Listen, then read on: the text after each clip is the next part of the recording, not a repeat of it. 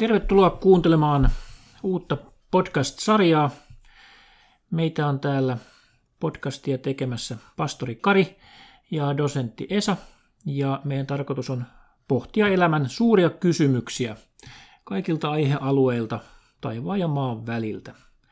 Me tullaan tässä podcast-sarjassa tarkastelemaan elämän tarkoitusta, identiteettiä, meidän ihmisten kannalta, toivoa, onko meillä sitä kärsimystä, kärsimyksen ongelmaa, uskoa, Jumalan olemassaoloa ja monia aiheita. Etsimme totuutta, rakkautta, pohdimme pahuuden olemassaoloa, elämän syntyä, raamatun luotettavuutta, elämää kuoleman jälkeen ja niin edespäin.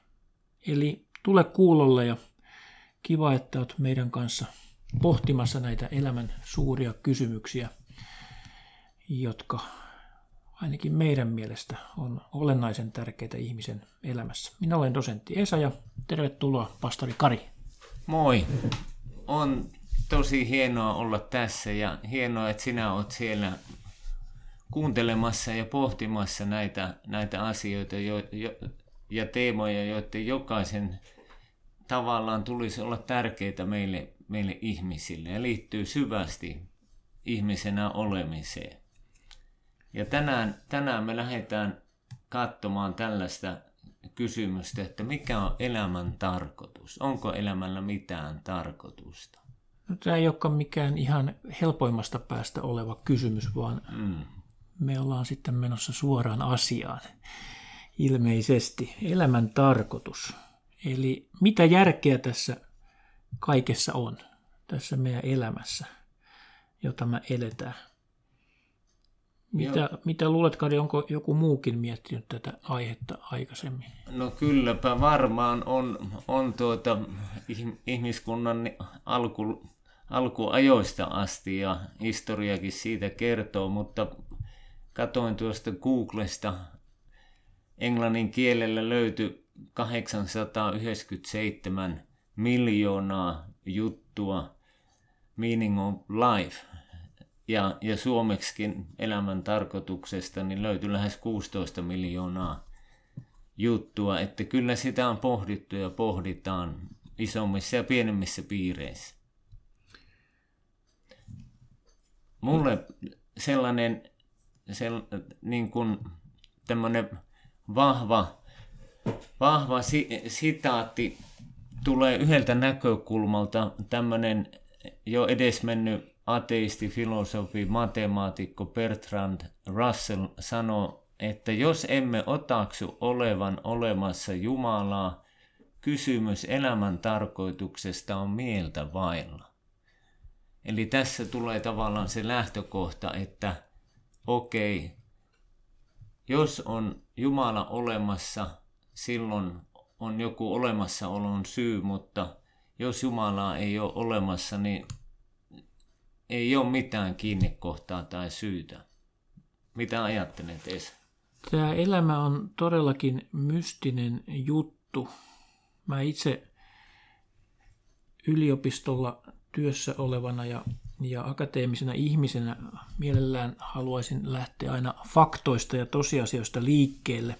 Ja elämän suhteen ne tosiasiat väistämättä on se, että, että me ollaan ensinnäkin olemassa, me ollaan syntyneet tänne maailmaan ja sitten ikävä fakta on myöskin se, että jonakin päivänä me kuollaan. Mm. Eli me eletään vaan tietyn rajatun ajan. Tämä alku on meidän elämässä todistettava, todistettavasti oleva asia, ja toisaalta sitten lopputuloskin on aika selvä ja varma. Me tullaan kerran kuoleen. Kyllä. Ja kun näin tapahtuu, niin me ei viedä mitään täältä mukanamme. Mm. Eikö niin? Sanotaan sanalaskussakin, että kääriliinassa ei ole taskuja. eli, eli vaikka elämä, tämä elämä jollakin on pitkä ja jollakin on lyhyt, jollakin se on erityisen menestyksikäs, jollakin se on täynnä kärsimystä, tuskaa, vaikeuksia. Niin joka tapauksessa lopputulos kaikilla on sama. Aivan. Eli, eli ollaan me sitten mi- miten tässä elämässä eletty tai mitä tahansa saavutettu tai jätetty saavuttamatta, niin se lopputulos on kaikessa sama tässä mielessä. Eli mä lähtisin hahmottamaan tätä elämän mysteeriä. Mä oon itse kristitty ja tämä kristillinen maailmankatsomus on lähtee siitä, että Jumala ensinnäkin on olemassa. Mm. Ja siitä tulee se johtopäätös, että me ei ole tällä sattumalta. Se on totta. Vaan se, että me ollaan nyt tässä olemassa, niin se johtuu siitä, että Jumala haluaa, että me ollaan nyt olemassa. Kyllä. Ja tämä johtaa taas sitten siihen lopputulokseen, että meidän elämällä on joku tarkoitus. Kyllä.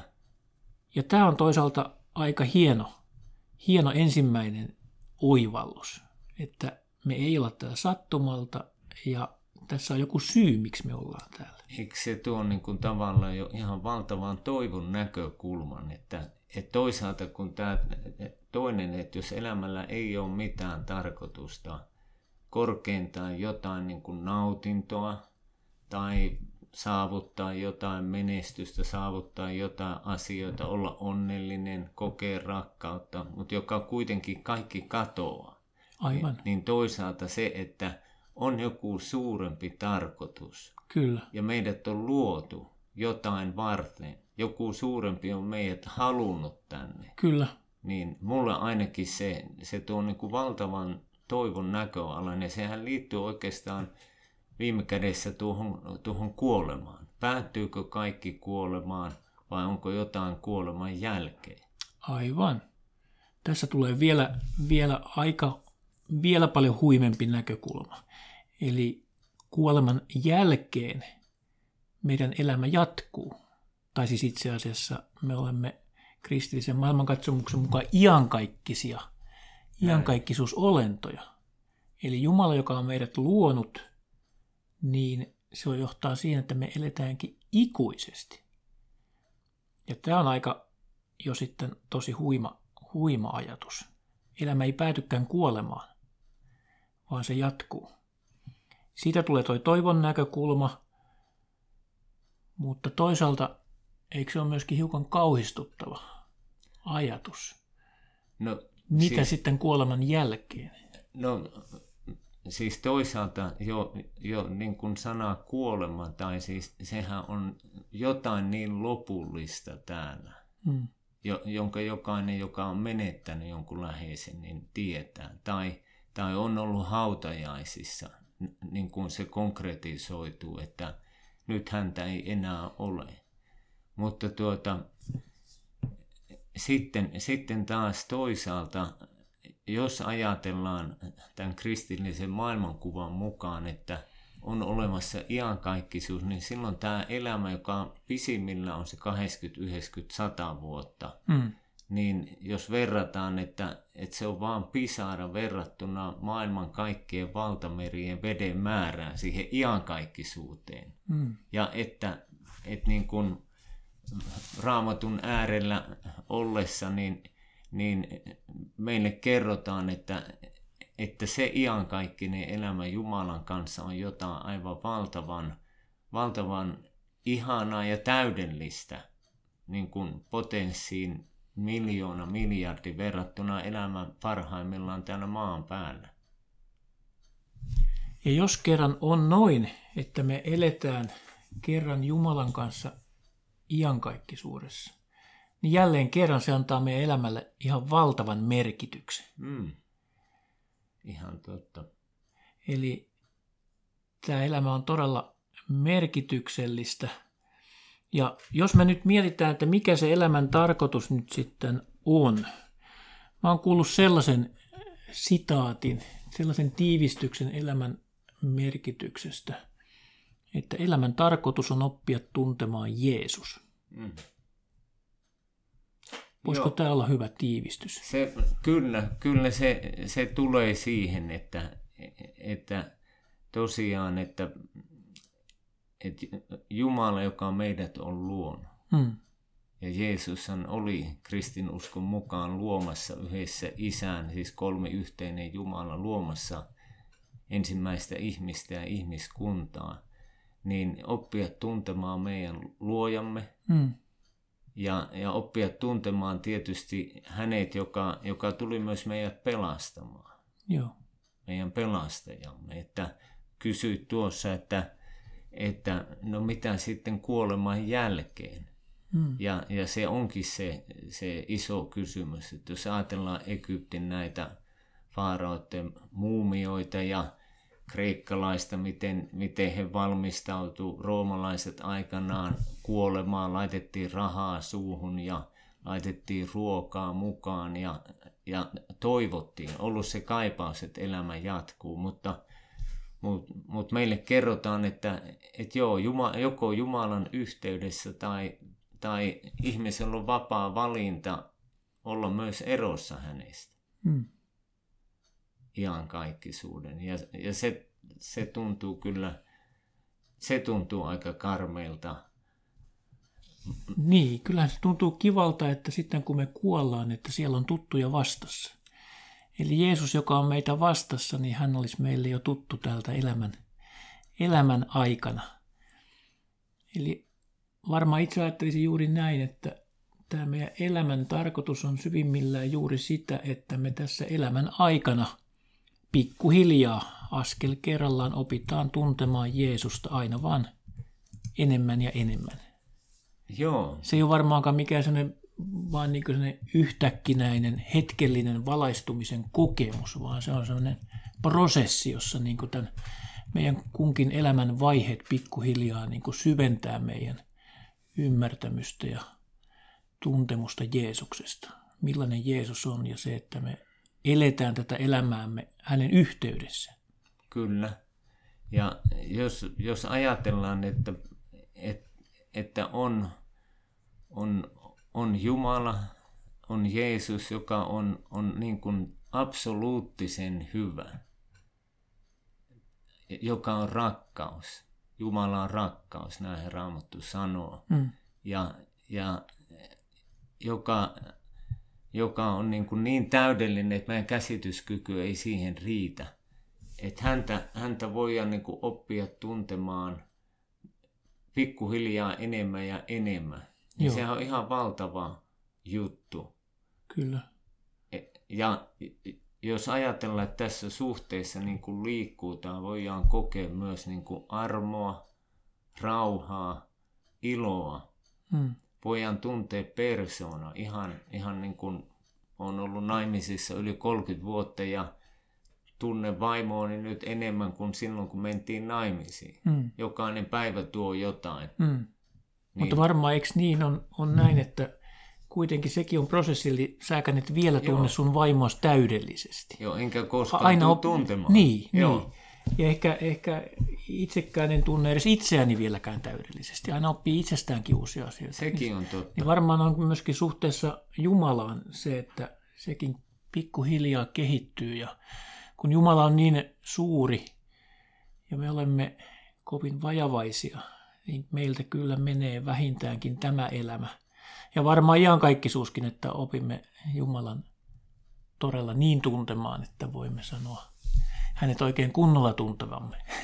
Joo, ja mitä sä ajattelet Esa tästä, tästä, kun Jeesukselta kysyttiin, että mikä on suurin käsky, niin, niin hän sanoi, että, että niin kuin suurin käsky elämässä on rakastaa Jumalaa kaikesta sydämestä ja kaikesta voimasta, kaikesta sielusta, kaikesta mielestä ja lähimmäistä kuin itseä. Hmm jos niin kuin miettii elämän tarkoitusta, niin että se kiteytyykin niin kuin tällaiseen tuntemiseen ja rakkauteen. Ja, ja tietyllä tavalla rakkaus on aina vapaaehtoista. Kyllä. Sitä ei voi pakottaa. Kyllä. Toihan on Jeesuksen kiteytys ja hyvä sana, hyvä ajatus juuri siitä, että se meidän tämä elämämme merkitys ja tehtävä löytyy toisaalta juuri yhteydestä Jumalaan ja sitten toisaalta yhteydestä muihin ihmisiin, Joo. lähimmäisiin. Ja siinäpä meille haastetta todella onkin. Jos ajatellaan, mitä Raamattu sanoo elämän tarkoituksesta, niin eikö niin siellä heti ensimmäisillä sivuilla Jumala antaa ihmisille tehtävän mm. viljellä ja varjella maata. Ja tästä tulee myöskin se näkökulma elämään, että meidän tarkoitus tässä elämässä ei varmaankaan ole pelkästään se, että me opimme hengellisiä asioita mm. ymmärtämään, vaan se on myöskin tätä ihan arkista elämää, työn tekemistä, opiskelua, mitä kaikkea me arkielämäämme kuuluu. Eli esimerkiksi uskonpuhdistaja Martti Luther lähti tätä elämää pohtiessaan juuri siitä, että se meidän arkinen työmme, mm. se on myöskin Jumalan meille antama tehtävä ja se antaa me tälle elämälle myöskin tarkoituksen. Ihan totta. Jos, jos ajatellaan, että jokainen, jokainen juttu, kun opiskelee tai tekee työtä, auttaa naapuria. Mm. Tai mitä, mitä niin kuin hyvänsä, että ne kaikki on merkityksellisiä. Sen voi tehdä niin kuin, niin kuin tavallaan sydämestään. Kyllä. Tehdä sen, sen jos, jos se sieltä tulee, niin ilolla. Ja se, että me autetaan lähimmäistä, autetaan sitä naapuria tai kaveria tai ihan tuntematonta ihmistä kadulla, niin silloin me autetaan itse asiassa Jumalaa. Tai siis siinä näkyy juuri se, että me opimme tuntemaan Jumalaa pikkuhiljaa, kun me autamme lähimmäistämme. Eli me palvelemme Jumalaa auttamalla lähimmäistämme. Kyllä, koska, koska jokainen lähimmäinen on Jumalan luoma. Mm. Myös Jumalan rakastama. Uskopa hän Jumalaan tai, tai ei. Mutta jos tästä mietitään vielä tätä elämän, elämän tarkoitusta, sellaista isoa, isoa kuvaa, kuvaa sen suhteen, että jos Jumalaa ei ole olemassa, niin mo, moni muukin asia putoaa sitten niin kuin tässä isossa kuvassa ei ole olemassa loppujen lopuksi mitään totuutta, absoluuttista totuutta. Ei ole, ei ole olemassa niin kuin oikeita tai väärää pohjimmiltaan sekin on suhteellista, jokainen voi sen määrittää itse tai yhteisöt voi määrittää, ne voi muuttua ajan oloon. Ja, ja sekin juttu, että, että ne, jotka on kärsinyt tässä elämässä, joiden elämä on otettu pois, toiset on sen tehneet tai jotain muuta, he ei koskaan saa hyvitystä. Hmm. Ja, ja nämä väärintekijät pääsee kuin koiran veräjästä. Vaikkapa Hitler ja Stalin ei koskaan joudu vastuuseen. Niin Kyllä itse myöskin ajattelen juuri näin, että kun me lähdetään elämän mysteeriä pohdiskelemaan, niin kyllä sen välttämätön lähtökohta on se, että Jumala on olemassa.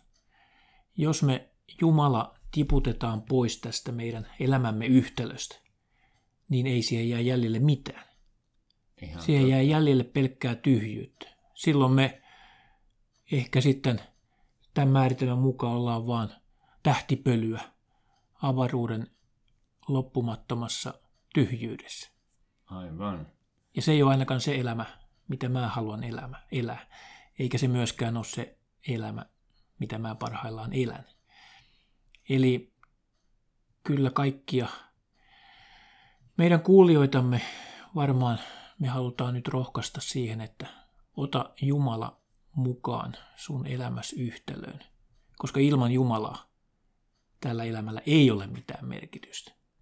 Mutta jos Jumala on olemassa, ja jos lähdet elämääsi elämään niin, että rakennat Jumalan tuntemusta pikkuhiljaa tässä päivä kerrallaan, Jeesuksen esimerkkiä seuraten, niin silloin elämälle tulee tarkoitus. Silloin elämä ei ole tyhjää eikä merkityksetöntä. Elämälle löytyy tarkoitus. Ja silloin kaikille löytyy myöskin se toivon näkökulma. Eli me ollaan menossa parempaan suuntaan. Ja täysin riippumatta siitä, minkälainen se sinunkin elämäntilanteesi tällä hetkellä on, mm. niin joka tapauksessa elämällä on merkitys ja elämässä on toivoa ja olemme menossa parempaan suuntaan. Niin, to, Raamatun Jumalaa sanotaan myös toivon Jumalaksi. Niin, niin tämä toivo, toivo on, on niin kuin valtava juttu, joka, joka kantaa. Ja sehän on niin kuin sellaisen varman odottamista, joka tulee toteutumaan. Ja, ja niin kuin vielä, vielä sen verran, että, että Jumala, joka on me, meidät luonut, niin hän voi ja hän haluaa it, itsensä ilmoittaa meille. Ja hän on ilmoittanut itsensä sanassaan ja, ja lähettämällä poikansa tänne. Ja, ja tavallaan, niin kuin sanoit Esa, niin se avain Jumalan tuntemiseen on Jeesus. Niin kuin hän sanoi, että kukaan ei voi tulla isän luo muutoin kuin minun kautta. Niin, niin Jeesus ja usko häneen on, on se tie Jumalan luo ja pelastukseen. Se ainut tie. Ja tähän, tähän elämään Jumalan yhteydessä. Tässä meille ajattelemisen aihetta todellakin tähän päivään ja kaikkiin elämämme tuleviin päiviin. Kiitos Kari tästä ensimmäisestä podcast-jaksosta ja kiitos, että kuuntelit meitä ja jatkamme täällä näissä samoissa merkeissä tulevissakin jaksoissa. Näin tehdään. Moi moi. Moi moi.